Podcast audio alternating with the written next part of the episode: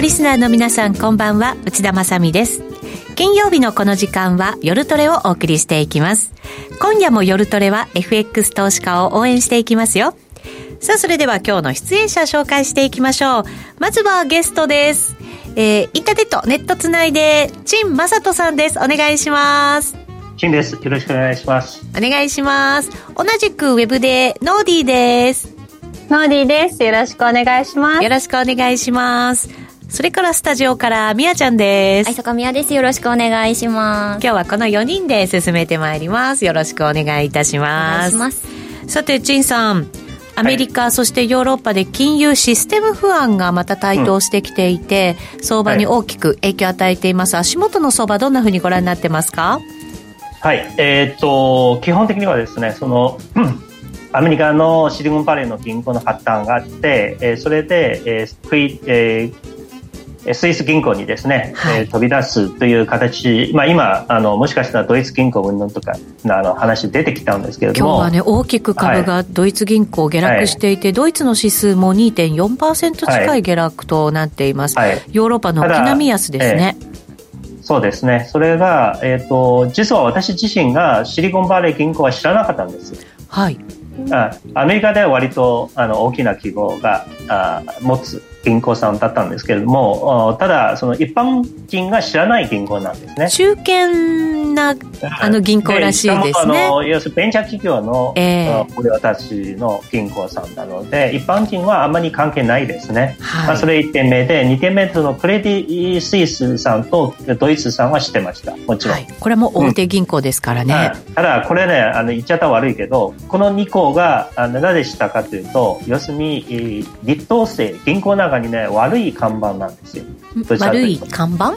あ悪い看板というのはその経営が良くない銀行と、うん、昔から知られた劣等生として知られているってそうですそうです。そういうことリーマンショック以降もたびたびやっぱり金融不安があると 名前が出てくる2校ではありますよね、うん、だから失礼な言い方とすればもう本当に失礼なんですけどクレイテイ・スイスさんが今まで生き残っている自信がまあ、ややサプライズではないかなと思うんですね。はい、もう、どこか、もう、早くも買収されたじゃないか、ずっと思ってた。はい。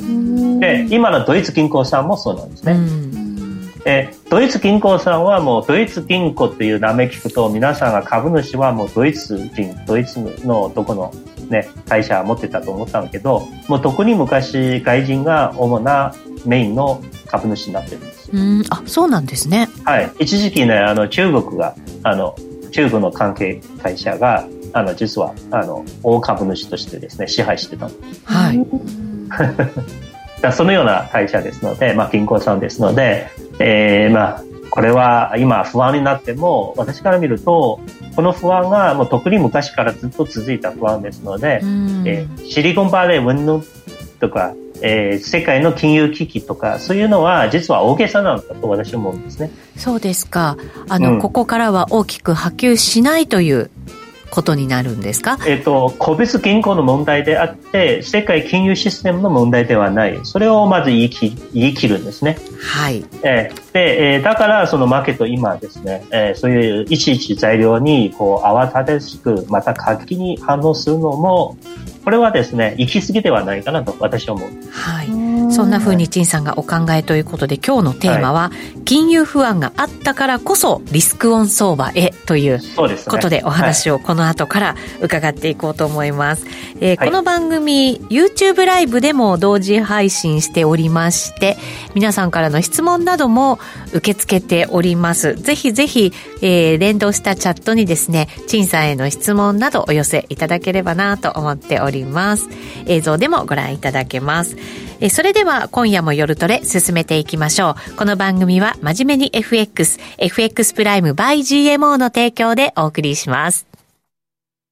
月曜夜10時30分は週刊日経トレンディークロストレンド。日経トレンディと日経クロストレンドの編集長が今旬な話題やキーワードを解説します。週刊日経トレンディクロストレンドは毎週月曜夜10時30分。ラジコタイムフリーでもどうぞ。農業に関わる全ての人を応援するポッドキャスト番組アグリの未来。ラジオでも放送中。ラジオ日経第2で毎月最終金曜朝8時1分から。ラジオ日経第一ではその翌週の火曜夜7時から。一緒に農業の未来考えてみませんか？リスナーの皆さんラジコのタイムフリー機能をご存知ですか？ラジコのタイムフリーを使えばラジオ日経で放送したすべての番組を1週間分聞くことができます。聞き逃した番組はラジコのタイムフリーでお楽しみください。さて、今夜の夜トレは、陳正人さんをゲストにお迎えしています。今日はウェブを通じて、陳さんご出演です。よろしくお願いします。よろしくお願いします。お願いします。改めて今日のテーマですが、金融不安があったからこそ、リスクオン相場へということです。はい、オープニングで、この金融不安はそれほど波及しないのではないかという陳さんの見通しを伺いました。はい。えっ、ー、と、まあ、要するに今確かに金融不安ですね。不安と危機がまた違います。本質的には違うんですね。うんはい、不安の方がむしろマーケットのセンチメントの方が大きかったと思います。金融危機ではなくて、不安感が高まっているということ、そうですね。はい。えー、まあ、危機の場合は、やはり本質的にどこがシステムが、あの、だま、あの、バッグがあってですね、そこは、まあ、落とし穴になって、す、べ、てダウンしているような状況。これはた多分ね、今は至らないで、うん、えーそんなに安易に至る状況でもない。2008年の金融危機があって、まあ、世界、特に西側のこの金融協会はだいぶですね、教訓を組んで、いろんな対策をやってきたので、昔ほどですね、一個の銀行潰れて、全業界に波及するリスク自体がもう大きく低下しているわけですよ、今の状況。で、ましてさっき言ったように失礼な言い方なんですが、クレディ・スイスとかドイツ銀行さんがもともと劣等生で、誰もそれはあの安全で、えー、健全な経営出された銀行と思ってないんですよ、業界の中には。なるほど。うん、だから何？というところですね。うん、だから本本来のものというのは、今は弱いところ、まあ、健全じゃないところから健全な方へ、まあ、評価が移っていくというか、しっかりした評価がなされているっていうことになるんですかね、もしかしたら。あの、もしかしたらですね、これは、えー、まあ一つ金融不安があって、まあマーケットボラリティを高めていくんですね。そうなると、こう、ポジションを振り落とす、うん、いいきっかけになるわけですよ。はい。で、えー、振り落とした後はやはり戻っていくので、まあ、逆に元の相場の基調の方がよりですね、健全的により大きく発展するんじゃないかなというのは、今私の考え方なんですね。うんなるほど。そうするとこれは、まあ、いろんなものがこれから、まあ、噂とかも出てきてみたいなことはあるかもしれませんけれど、それほど大きな問題なく、時間をかけながら収束していくということになりますか？そういう可能性は極めて大きい。うん、えっ、ー、と、なぜそういうかというのは、もちろん証拠があります。はい。何があるですか？証拠、証拠。証拠がある。はい、証拠がある。はい。はい、その証拠とは、はい、えっ、ー、と、じゃあか、私のパソコンの、はい、画面ですね、えー、共有させていただきます。はい、えー、お願いします。これですね。YouTube ライブご覧の方にはご覧いただけますので、ぜひ合わせてご活用ください。えー、っとね、えー、今ドル円出してるけれども、これじゃなくてですね、この10年、アメリカの10年国債利回り見ていただきたいんですね。はい。うん。えー、これはすごいことですね。何かというと、この前の高値は3月の2日なんですよ。うん、まあ、実はごく最近なんですね。はい。うん。この時点の10年国債利回りはなんと4.09ですね。非常に高い。この、まあ、まだ1ヶ月になってない、今日は24日ですので、まだ1週間あるので、この3週間でこんなに急落するというのは、ものすごいですね、すざましいスピードであったというのは間違いない。うん、はい。うん。えー、まあ、あの、2年国債は、2年国債に回りもっと短期ですので、えー、今週以来の安値もすでに割り込んでたんですけども、10年の方はまだ割り込んでない。ただ、一旦迫ったわけで、まあ、月曜日のこのスパイクの足の長い経線注目してください。この日の安値3.29ですよ。はい。うん。これはしかも週明けですので、まあ、ほぼ2週間くらいでこんなに落ちるというのは、実はですね、えっ、ー、と、アメリカの金利のこの遡ってみるとですね、こんなスピードを達成したのは、近年が見られなかったです。うん、確かに下髭長いですよね。はい。で、えー、どのぐらいひどいかというと、2008年、皆さん記憶に新しい、いわゆる金融危機あったじゃないですか、リーマンショック。2008年、リーマンショック。ショック、はい、リーマンブラザーズ倒産ですね。はい。まあ、2007年サブプライムあって、2008年はリーマンショックあって。その時がもうリーマンショックがあって、リーマンブラザーズ証券が発端して、そこで大混乱して、えー、その時の金利の下げ幅、まあ、2年国債利回りも含めて、えー、これを超えてました。超えてました。超えました。その時よりも大きく動いたということですか？はい。うん、で、まあ、確かに、えー、年、年内、えー、こう、下げ、値下げするじゃないかという思惑は強まったということは、まあ、に、この金利の急速ですね、下げがもたらした側面もあったんですが、主な背景はやはりその、この、いわゆる金融不安が本格的な金融危機に発展するじゃないかという心配なんですね。はい、このマーケットのセンチメントですね。で、ウォール街も今一部の方は、もうこれから大変な、これから本格的な2008年の金融危機超えたような、あまあ、スランプが来ます。混乱が来ますという予測は確かに一部がある。場合によっては、あまあ、そういう人たちが結構有名な方かもしれない。うん、で、ただし私強調したいのは、いや、彼たちの予測は正しいかもしれない。わかんないですけど、かもしれないですけども、はい、まだ発生してないじゃないですか。今のところそうですね。うんええ、あの、さっき言ったように、ドイツ銀行云々とか、クレディ・スイス云々とか、もう、もう、もともと、いつ潰れても大丈夫、大丈夫とはおかしいけど、いつ潰れおかしくないという銀行さんですので、えっ、ー、と、全然サプライズじゃない。うん、しかも、すぐにあの、対策を打ち出しましたよね。そう、アメリカもスイスもものすごい迅速の対応をしてですね、まとめたわけですよ。はい、まあ、やり方はいろんな問題あるかもしれないんですが、えー、ただし、ただし、えー、ここで強調したいのは、ニーマンショック超える危機が来るぞ来るぞと言いながらこんなに下げて、もうニーマンショックの下落幅より超えていくっていうのは、これは尋常じゃない。これは普通じゃない。これは冷静ではない。はい、えー、で、えー、何を言いたいかというと、こんな下落スピードを正当化していくような解釈解釈は私は納得しないですね。うん、えー、確かにですね、これから大変ですよ。あの、金融危機が発生します。だからこそ、これは前兆である。これはサインである。だからこそ急落して、えー、株は暴落していく。これは違うじゃないかと思うんですね。はい。えつまり目先が皆さんがいろんな材料があ読んでですね、いわゆるオール界の専門家の話聞いて、恐怖に陥るんですね。うん、そうなると、やはり株は買えない。で、アメリカの個人投資家も含めてですね、その実は1.8兆1.8兆ドルですよ。すごい金額で、現金が持ってるんですね。はい、本来株に投資すべき資金なのに、これを株投資しないで、1.8兆ドルを現金を持ってる。アメリカ人ですよ。現金を、はい。うん、これは史上最高のレベルと言われてます。はい。みんなビビってるんですね。うん、投資することにビビっている。うん。だからあんな株好きな、大好きなアメリカ人ですよ。うん。で、えー、何を言いたいかというと、今のセンチメントは行き過ぎである。アメリカの長期金利も短期金利も、特に2年国債利回りは下げすぎなんですね。うんえそうなると、これに対する修正が近々見られるではないかと思ってます。はい。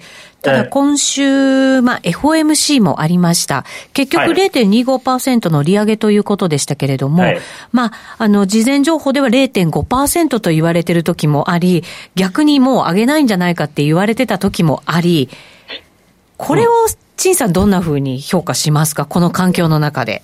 えっ、ー、と、基本的には0.25の利上げはあ正当と思いますね。はい。うん、で、えー、利上げしない逆にマーケットの恐怖心をもうどちらというと、もっと深刻な何か隠してるじゃないか、逆に良くないですね。はい。悪く受け止めてしまう、うん。そういうマーケットはそういうビリビリな心理だから、何がこう、えー、利上げしないのは良くないと私思ってます。で、あとインフレはまだ高いですので、0.25の利上げはもう基本的ないい、いい、まあ、政策と思ってます。もちろん0.5はもう、あの、あれは論外なんですけども、で、えー、大事なポイントは、えー、この今のこの長期金利の下落、2年国債も含めてこんなに急落して、えー、今週以来の安値ですね、接近して2年国債は一旦割り込んだんですけども、これは何を意味するかというと、FRB 議長さんは年内値上げしないと言ったんですよ。パウエルさんは。うん。で、なのに、今の値上げのスピードを見るとですね。えっと、利下げをしないってことですよね。あ利下げはしない。まあ、利下げしないという、はい、利下げしないと言ってるから、で、現在のこのスピードを見るとですね、マーケットはそれを嘘と読んでるんですよ。はい、利下げするんじゃないか。あしかもね、1回じゃなくて、このスピードでいうと、2、3回まで織り込む。はい。2回か3回は織り込むんですね。で、ここをまたですね、あの、私はマーケットが行き過ぎと思ってます。うん、なるほど。利下げというのも行き過ぎている。はい、あの、FRB 議長さんは利下げし、利下げしないと公言しているにもかかわらず、いや、2、3回の利下げあると読んでる、まあ、織り込んでるマーケット自身が、ちょっとおかしいんですね。はい。うん。これはですね、究極の、なんていうかな、当局への不信というのは、これはやりすぎと思います。うん。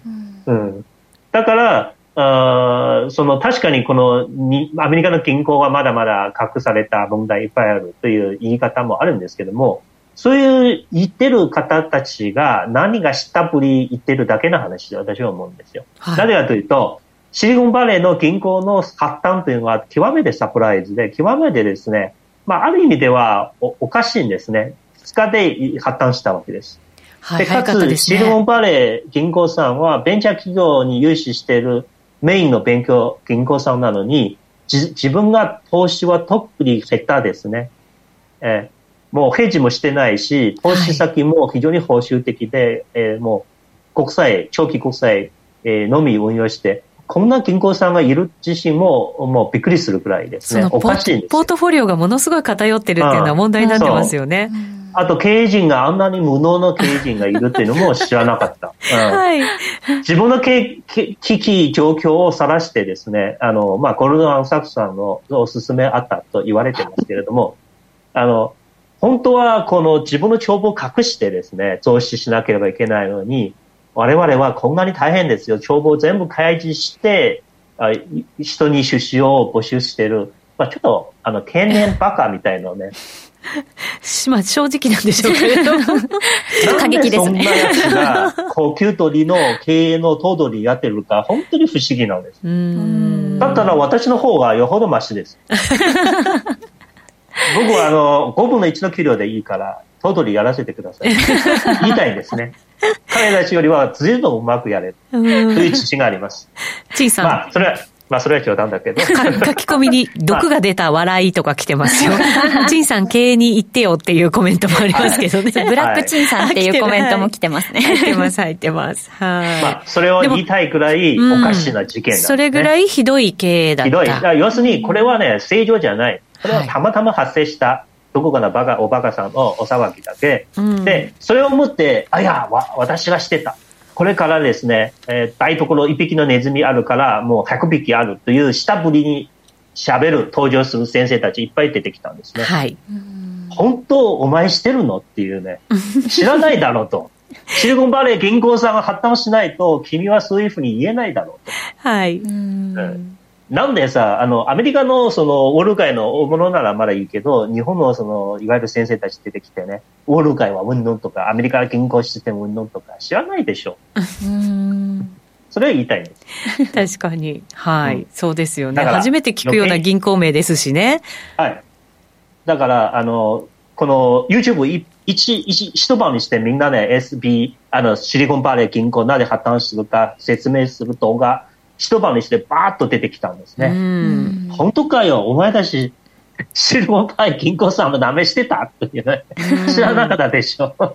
そうですよね。でも、陳さん、これやっぱり FRB がもし、もちろん FRB だけじゃないんですけど、急速な利上げをやっぱりした、その副作用の形が出てるっていうのも一面としてはありますよね。うん、それはあります。はい、あるんですけれども、かといって、えー、アメリカの銀行が散々潰れていくような危機にはならない。まずこれはまずですね、うん、アメリカ銀行がこのシリコンバレーさんみたいに、えー、バカの銀行さんが実はごくごく少数派ですね。多数派はもう堅実で時価総国で毎日ね、時価総国で評価して洗い出してる帳簿が。はい。あだからリスク管理は結構ね、アメリカ銀行はしっかりしてるそうですよね。あの、リーマンショック以降、うん、ちゃんとしたあの調査、検査をしながら、金融機関っていうのはやっぱりこう経営しているわけですよね。うん、まあ、経営が苦しいっていうのは間違いないですよ。はい。経営する間違いないけれども、その、システムの危機を引き起こすほどのこの圧力は今はないと、あのそこまで言われたですね、あのいやあの、皆さんが隠してるじゃないか、そういうことはないと思います。はい、でそれは煽られた側面が大きいですね。で、あとでもう一つ言うんですけども、はい、実はアメリカ銀行さんの活端っていうのは、日本で言うと考えられないほどね、まあ日常茶飯事まで言わなくても結構あるんですよ。そうなんですか？うん。で、2010年でかえても170個の破綻があったんですね。はあ。だからその、うん、だからその有名なスポーツ選手ね、この人の名前は私忘れたんですけど、彼がものすごい口座金庫、金属口座を作った。えっと、これは要するに25万ドルまで預金保護しないっていうルールしてるから、こう分散ですね。あ、25万ドルまでしか預金が保護されないから、その、あすごい分散、いろんな銀行で口座作った。ものすごい数。ああ、あの、分けてお金を入れるってことですね。うん。というのは、25万まで保証しないよっていうのは、アメリカの庶民が誰でも知ってるルールなんですよ。うん。うん、だから、アメリカの銀行発端は、あまあ、そんなに珍しいことではない。毎年どこかで破綻してる。あとね、参入の壁も低いですね。あ、銀行さんが、うん、一般的に銀行さんではなんかすごい専門知識、すごい資金がないと参入できないと言われるんだけど、そうでもない。私はアメリカ行くときね、あの、チャーニーズタワーがあるじゃないですか。これ、中国人が開いた小さい銀行いくつでもある。もちろん、あの、行員もお客さんも全部中国人で、全部中国で済ませるんですけども、はい、そういう小さい銀行さんがいっぱいあったんですね。なるほど、ね、だから、あの、普通のビジネス、まあ、会社が起こして銀行に参入するのも、まあ、しやすいんです。そういうもんなんですね。そういうもんです。だから言いたいのは、はい、あの、言われるほど問題ではないということであります。今は明らかにおおかしい。行き過ぎ。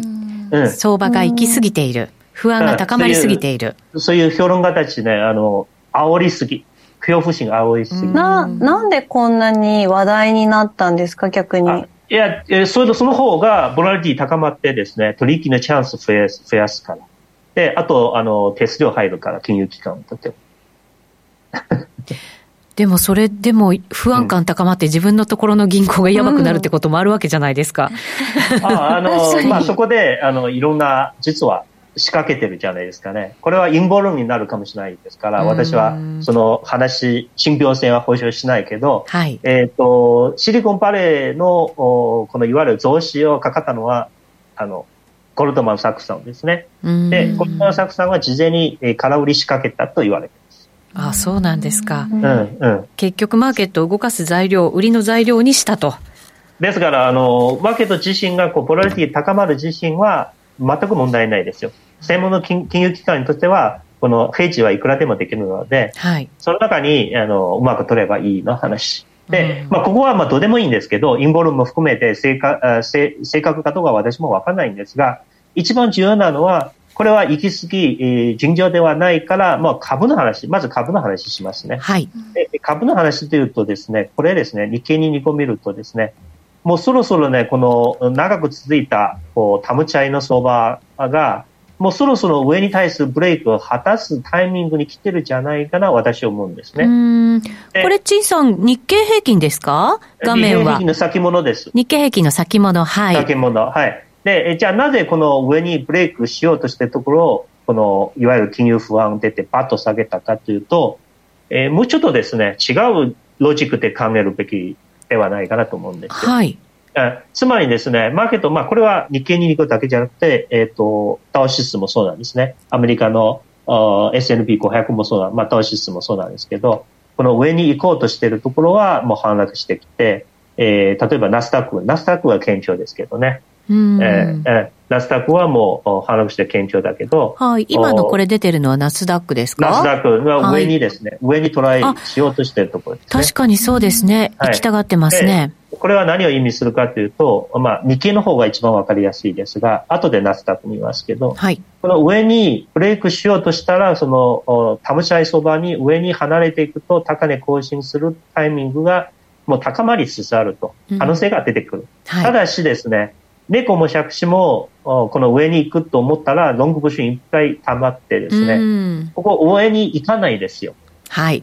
ああの、高くなれば皆さん利益確定するから、まあ、ここでやっぱり振り落としが必要なんですね。はい。だからこの材料に敏感に反応して振り落とす。うん。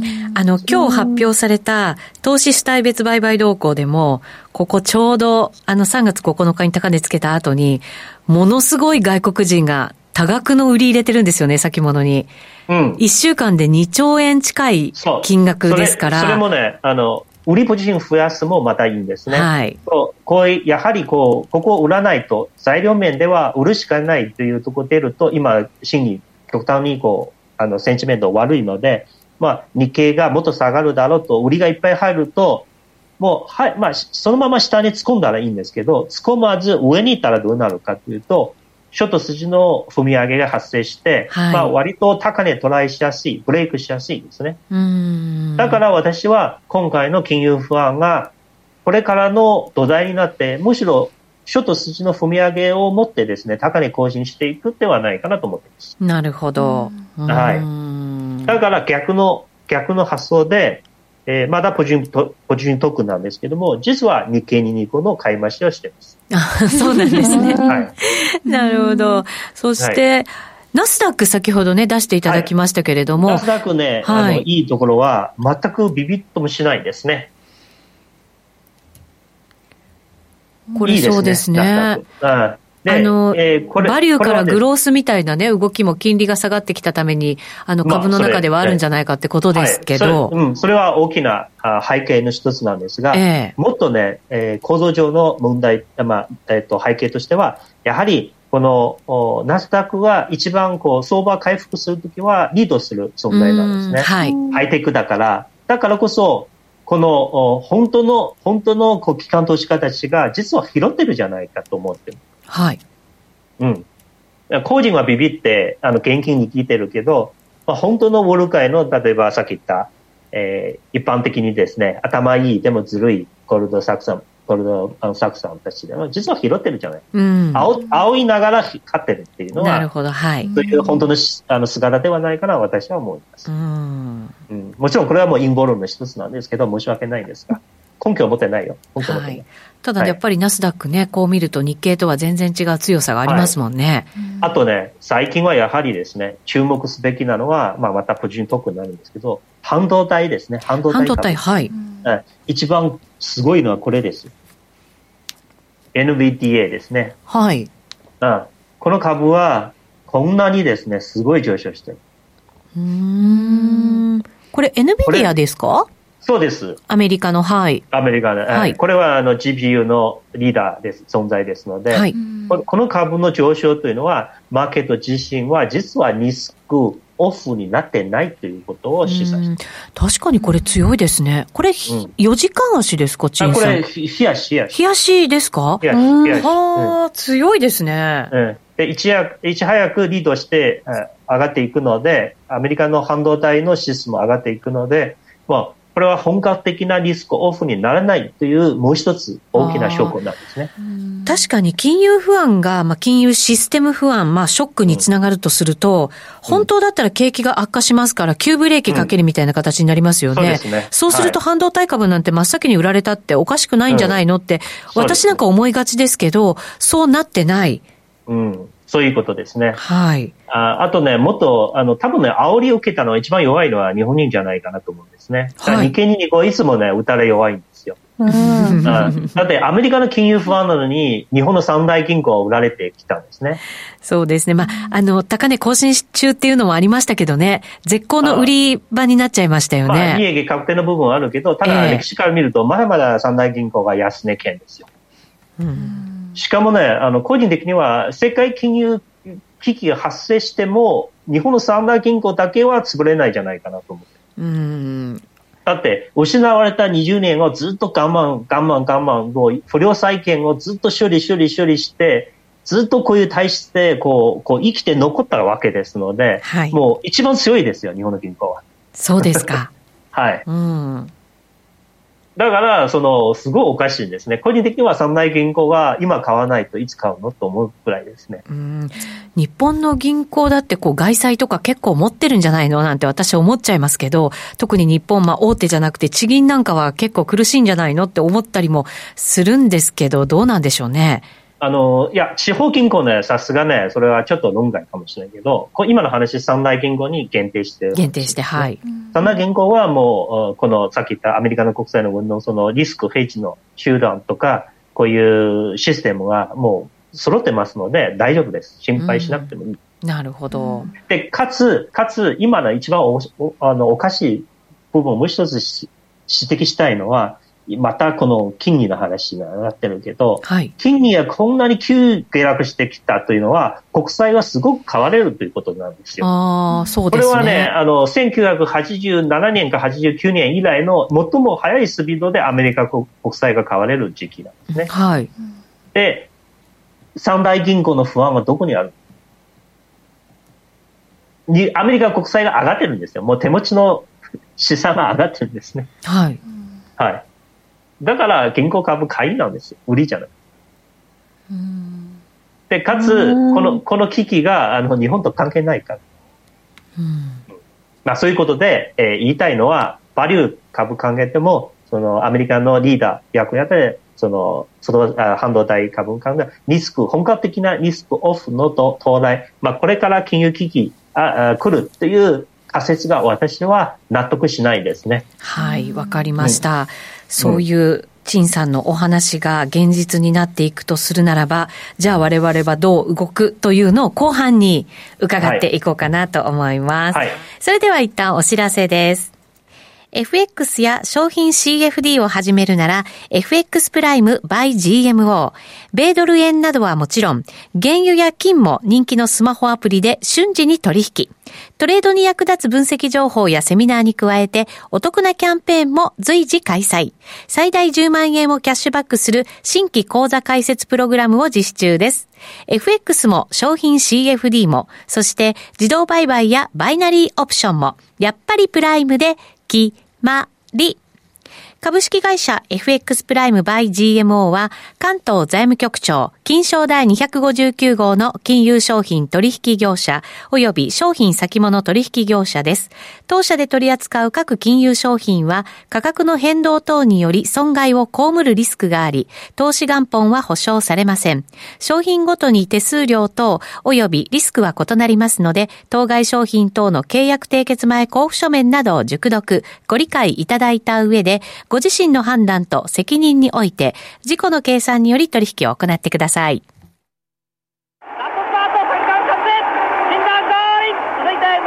昭和39年東京オリンピック開催。昭和48年石油ショックでガソリンや紙などが品不足。平成2年バブル経済崩壊で株が大暴落。平成17年東京秋葉原に AKB 劇場がオープン。アーモンドアイ先頭に変わった。11番アーモンドアイ三冠達成ゴールイン。平成30年大坂なおみ全米オープン初優勝。デアリングタクトリードを取って1着でゴールイン。そして令和の時代。コントレイルダーゴールイン。時代とともに競馬とともにラジオ日経。スタートしました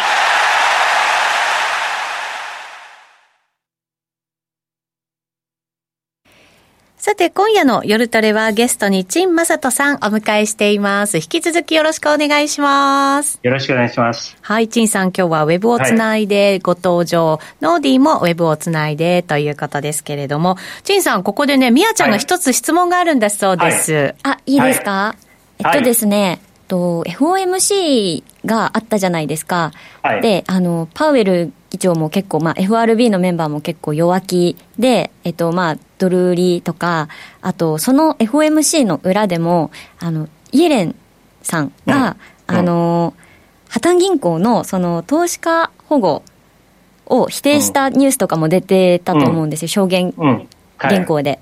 で、それでなんかあの、こう、マーケットが結構その不安感に駆られて、売られたっていう面もあると思うんですけど、それって今後どういうふうに影響していくかとかって、陳さんの中でちょっとなんか意見が、意見がというか、そのイメージがあるならちょっとお聞きしたいなと思って。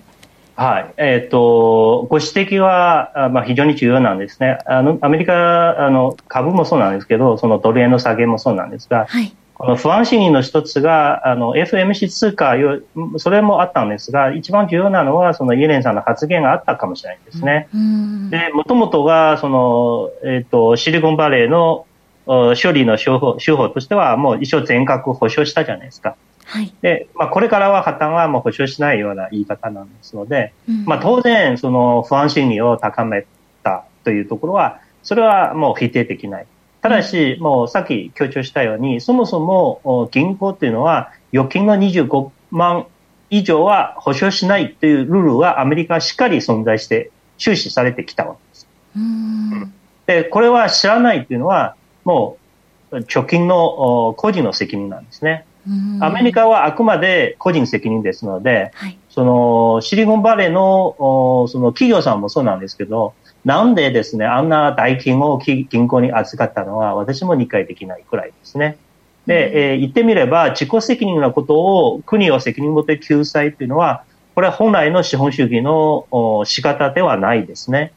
あまあ、この意味ではイレンさんの言ってることは、最ももう、まっとうな意見で、えだから、イレンさんの発言に驚いて、今更こう、不安になってというのは、まあ、これも資本主義の姿ではない。ですから、もう一時期の不安心理を増大するのは、まあ、理解できるけど、根本的に本質的に何が金融システムを発端させる不安を高めてですね、7が大きな騒ぎにつながっていくとは私は思わない。まっとうな意見を言っただけの話。ああ、なるほど。うん、じゃあもう、一時的なその不安っていうだけで、今後にはそんなに影響はないみたいなイメージそうですね。例えば、あの、25万超えた分を急いで引き出すとか、他の銀行に新しい口座を開くとか、そういった混乱があるでしょうね。うんあと、心理面の圧迫がやはりあるんです。で、えー、イエレンさんが保証してくれない、あ、ふと思ったら、私はこの現金が100万まで持ってるとか、そういう人たちはやはり不安心理にかけられて、えー、まあ、いろんなあの、まあ、オルカイの煽りもあってですね、マーケットは激しく反応するでしょうね。うんありがとうございます。うんとしばらくはやっぱりちょっともやもやした感じが残る可能性というのは、陳さん、まだあるわけですね。そうですね。まあ実際そのアメリカはこう、ここまでこう、利上げしてきたら、あの、なんていうかな、その、アメリカで個人がこの本当にこの貯金してですね、この利息だけでこう食っていけるような環境になってるわけですので、はい。えー、私から見ると、その25万の金額を超えない程度で、もう銀行に預かるだけでも、これだけでもですね、本当にこう、なんていう、下手な投資よりは随分楽ですから、まあ、あの、個人投資家としては、実は、あの、今は恵まれる環境ではないかなと思うんですけどね。うん、で、アメリカの個人の、この、なんていうかな、給料の水準にしても、購買力にしても、まあ、全然こういう金融危機につながるようなレベルまで落ちてないですので、むしろ消費活動が旺盛だからインフレが抑えられないというところあるから、まあ、これ考えると、少なくとも目先は金融危機とか、えー、景気の後退とか、ハードランディングとか、そういう想定するのは、まあ、請求であって行き過ぎなんですね。うん今のところは、うん、ということですね。だからその FRB 議長さんの話を全く信じないで、年内の2回、3回までの利下げを織り込むまで形成するこの相場は、やっぱりどこかおかしいんです。うんうんそうすると、一旦戻しがあったとしてもおかしくないよということになるわけですね。そういうことですね。だからドル円が割と、まあ、130カムが割ったんですけれども、まあ、ここから一直線に、えー、こう、安値、120円台を割り込んでいくような相場は、ならないじゃないかなというのは、本日私の現在の見方なんですね。はい。えー、はい、現在ドル円130円実践ぐらいでの動きということになっています。はい、今日は安いところ129円、ミドル64銭ぐらいまでですかね、うん、手元の端末だと言ってるところもありますので、そこからはちょっと今戻りを試しているようなね、動きになってますけれども、はい、そうすると、陳さん、タイミングとか、じゃあこれから一体我々どういうふうに何を、まあ、あ取引していけばいいのか、そういうところ、陳さん、どんなふうに考えてますか、うんえっと、個人的にはマーケット自身がまず、まあ、為替の話に戻るとですね、はい、まずドル指数ですね、見ていくと、えー、ドル指数は現在のこの状況ですね。うん、えっと、ここで注目していただきたいのは、昨日からあ今日まで、えー、切り返して映像これ、あみんなに見えるようになってますか？えっ、と、共有中一応書いてるけど、はい、共有してないですか？うんと、画面が出てちょっと待って。一旦、はい、一旦停止して、またもう一回共有しますね。はい。ドル指数は今、上がってるような感じなんですか？ちなみに、陳さん。えっ、ー、と、今どうですか？はい、出てきました。あはい。はい、えー、ありがとうございます。え昨日から現在ですね、切り返してきたんですね。はい。えこれはアメリカの金利の動向と逆行なんですよ。うん。確かにそうですね。うん、はい。えー、これは私 ABC を振って、まあ、要するにこの下落途中は ABC のジグザグの変動を、まあ、完成したじゃないかと思ってます。で、えー、本来アメリカの金利がガンガン下げていって、えー、ドルももっと安値トライしなしてもおかしくないんですが、それを回避できるような兆し出てきましたので、まあ、ドル全体はそんなに弱気の想定しなくても良いかと思ってます。はい。うん。で、えー、あとですね、レベル的に見るとですね、もう例えば、この前の安値、ドルシスの安値は、これ2月の2日で作ったんですね。このここです。うん。これ見ていくと、あの、10年国債で見ていくとですね、2月の2日は、この辺ですね。うん、で、今のレベルが下回ってるわけです。はい。うん。下、もし同じ、もちろんそれはないですけども、単純にですね、アメリカの長期金利と年度、まあ、短期の 2, 2年国債もっとしたですので、えー、この年度するにあのドル指数の値動きがすれば、今はもうすでに安値割ってる状況でなければ、リンクし、まあ、比例しないですね。あなるほど、はい。うん。これを割ってないですので、えっ、ー、と、どちらかというと、この長期金の値動きは行き過ぎて、むしろこちらの方が、底打ちのサインとしては信憑性あるじゃないかなと思います。なるほど。金利もだからもしかしたら底打ちして、これから切り返してくる可能性があるってことですね。うんうん、そうですね。でもちろん、あの、もう一つ側面はあったかもしれないけど、つまり、えー、このリスクオフの相場がガンガン進行して、えー、ドルこそリスク回避先として買われる可能性もあるんですね。うん、ドルが。えー、で、えー、本格的な7がリスクオフの相場は、今ドルしか信用できないというのは、うん、あの、そのコロナショック以来の大きな教訓ですので、まあ、これは効いている側面もあったかと思います。はい。うん。故にですね、例えば、ユーロドルもあの反落してきたんですね。ユーロドルは反落してきた分、まあ、ドル円の方が戻りがしてない。むしろ連続陰線で安値、えー、来てるわけですので、はい、でそうなると、クロス円がやはり柔軟してるんですね。例えばユーロ円ですね。うん、前の安値トライしてる。で、えー、一番ひどいのは5ドル円ですね。はい。5ドル円はもう安値来てるわけです。安値来てるわけですね。年初来の安値来てる。で、えドル円が円安安値来てるのはもう一つ、えー、参考ポイントは、この大陰線がこの前、昨年の12月20日の大陰線あったわけです。うん、でこれは黒田緩和ショックの陰性ですね。昨年12月20日の黒田,、黒田緩和サプライズの時ですね。これを割り込むわけですので、やはりこの時代がかなり悪化しているというところですね。なるほど。えー、これはややはりドル指数がとドル円のパフォーマンスが乖離しているからクロス円がダメになっている、一番大きな背景なんですね。はい、クロス円見てるとドル円黒線とかドル円のチャート見てると、買える気全くしないんですけど、それでも下は硬いんですか？えっと、これはもう今の推測なんですが、まあ、例えばこのドル円のチャート、あ、5ドル円のチャートを見ると、とても今は買えないわけですよ。はい。これは正解なんですが、ただここで強調したいのは、こう安値割り込んだから、このベアトレンドガンガン突っ込むかというと、まあ、ここまでリスクオフになってないから、もしかしたら安値圏の保ち合いが先行されるではないかっていうのは、目先の見解なんですね。というのはですね、あの、5ドル円だけが、この昨年の12月20日の黒田緩和修正ショックが、時形成された安値、一回も割り込んだない、割り込んでなかった。うん、はい。だから、遅れた形で割り込んだわけですね。で、ユーロ円とかポンド円特に割れ割り込んだわけですので、まあ、この考え、この考え方を持っていくと、まあ、これも別にですね、こんなにサプライズとはならないかもしれないですね。他のものが売られてたのに、底堅かったがゆえに、今ちょっと弱くなっちゃってるって感じなんですか？そうですね。そういうことですね。うん、で、えー、まあ、特にその5ドルの方ですね。5ドルの方はタイドルが、まあ、ドルはあんなに反落したにもかかわらず、5ドルはあまりこう切り返せなかったんですね。はい。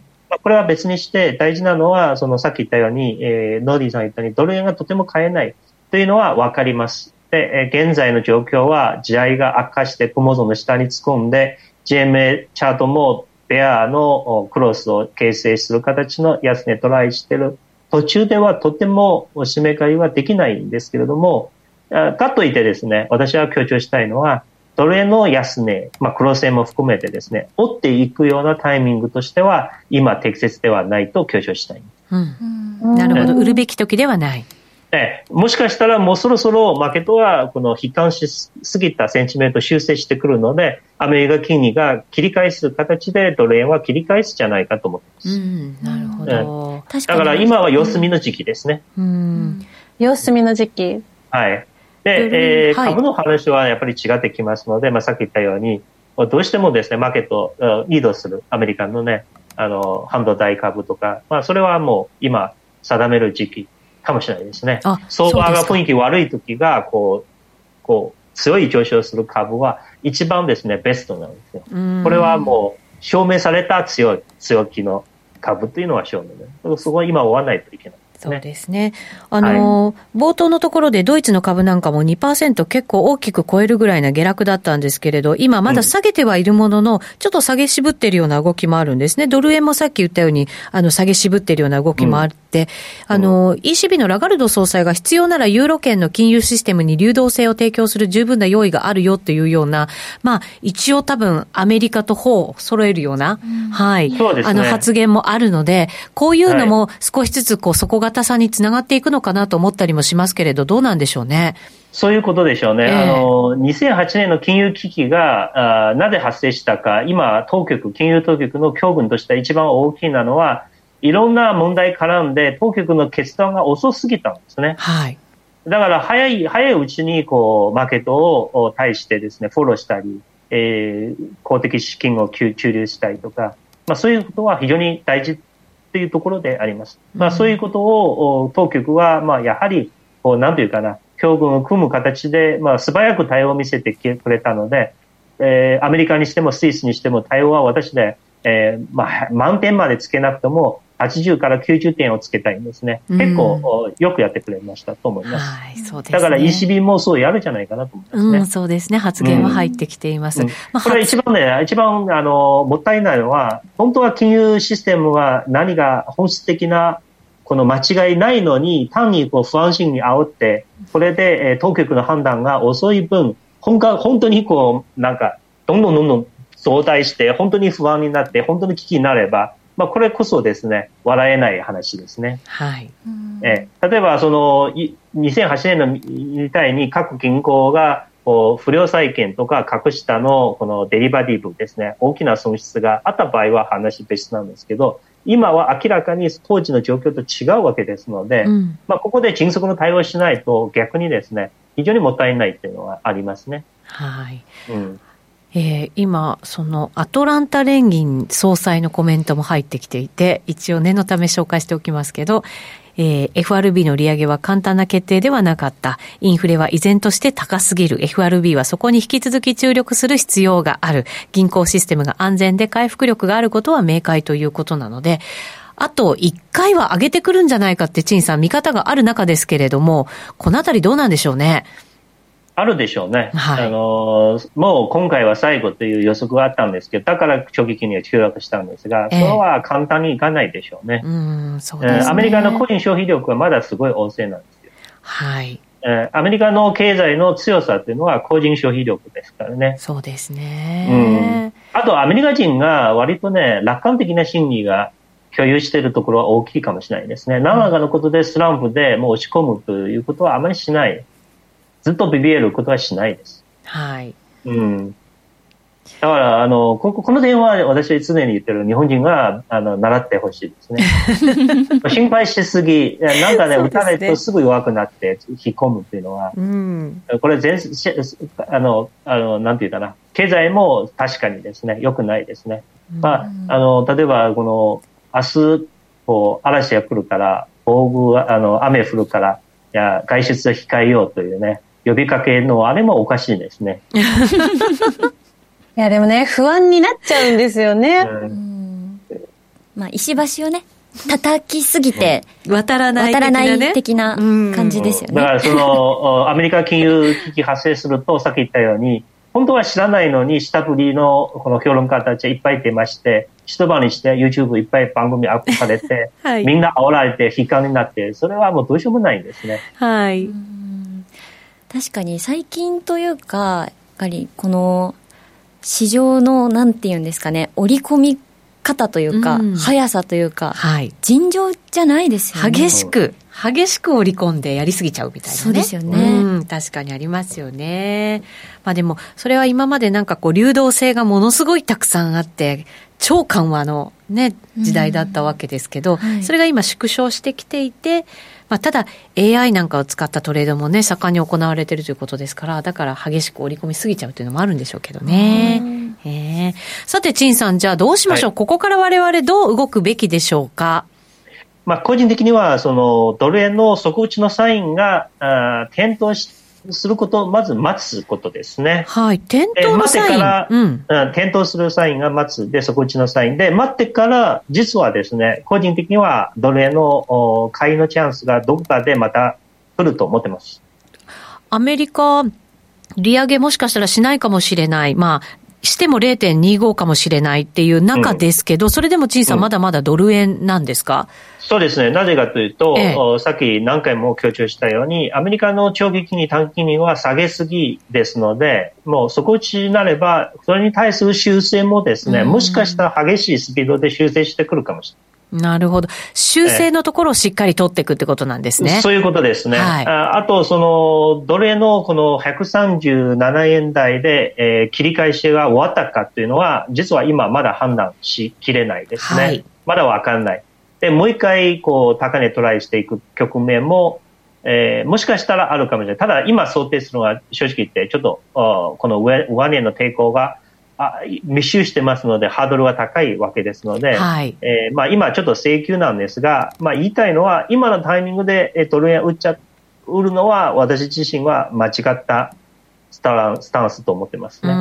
これはもう踏み上げられる可能性は極めて、リスク極めて高いと思ってます。はい。そういう、だから時期も少しずつ近づいてるっていうことですかね？そういうことですね。はい。で、えっ、ー、と、逆にその、例えばユーロの場合ですね。はい。ユーロの場合はもう、この辺は多分、あの、すぐたちまちこう、急落することはないかもしれないんですが、えー、メインのスタンスとしては、じゃあ、ユーロの安値拾って高値更新を目指していくというスタンスは、個人的には正解ではない可能性大きいじゃないかなと思っちゃう。はい、それは？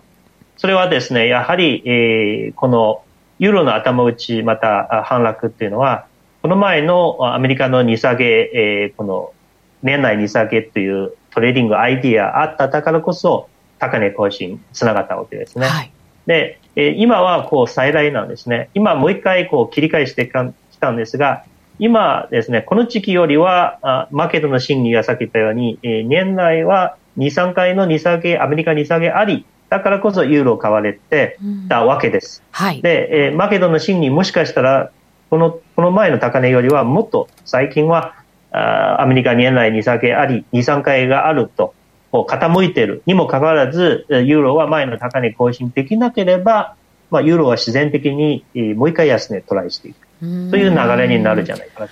中央銀行の姿勢から見ると、ラガルドさんの方がなんか、あの、非常にこう、利上げに対して強気のようにも見えますけど、どうなんでしょうね。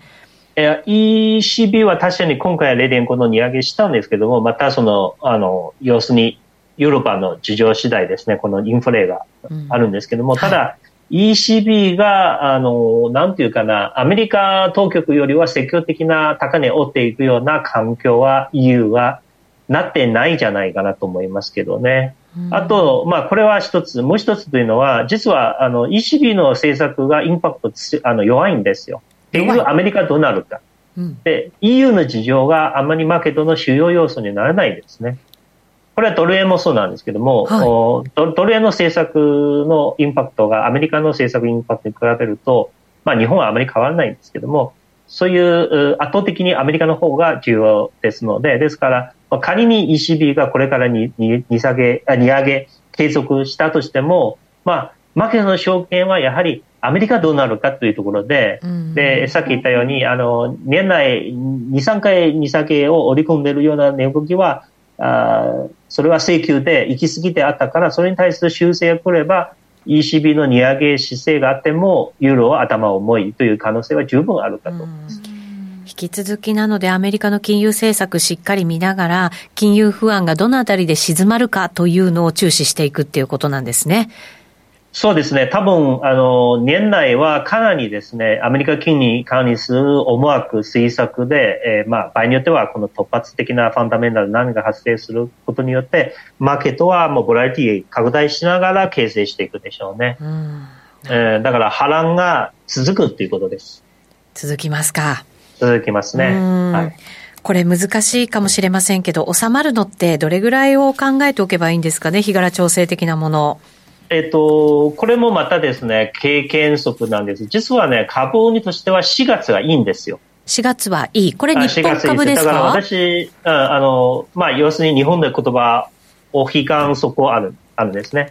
もう、悲願というのは、その、はいはいはい。えー、節分天井、悲願底。そうですね、はい、そうですね、そこで。これはもう、本日24日だから、もう大体、これくらいじゃないですかね。そうですね来。来週になると明るくなる可能性がありますので、えーで、株の上昇、さっき言ったように4月ね、あの、アノマリもアメリカ株、日本株4月パフォーマンスいいんですよ。うん。うんそれを考えると、はい、あの、4月がパッと明るく出て、まあ、さっき言ったように、もしかしたら日経225が高値、もう一回トライしていくような環境あれば、この4月中はむしろ、あの、ドル円は切り返してくるんじゃないかなと。思うん。ですね。で、波乱あるなら5月になってくるじゃないですか、ね。5月ですか？それは何か理由がありますか、あの株というのはアメリカ株を中心で考えると、 Sell in May という言葉があって、5月は株を売りなさいということでね。で、今年はアメリカ大統領の選挙がある、ある日だから、うん、それ、あある年、前年、前年ですか？あの、あ、あ来年ですね。そうですね、来年ですね。来年だから、この前年度の大統領、大統領の選挙を控えた、あ年は、あの、 Sell in May の傾向が強いと言われてます、ね、あそうなんですね。そうか、前年度に下げておいて、選挙の年には上げるみたいなこと。まあ、そういうアノマリの統計は、アノマリえー、そういうあった。だから、その、パッと上げて、えー、ささっと利益確定できれば一番いいですね。うん。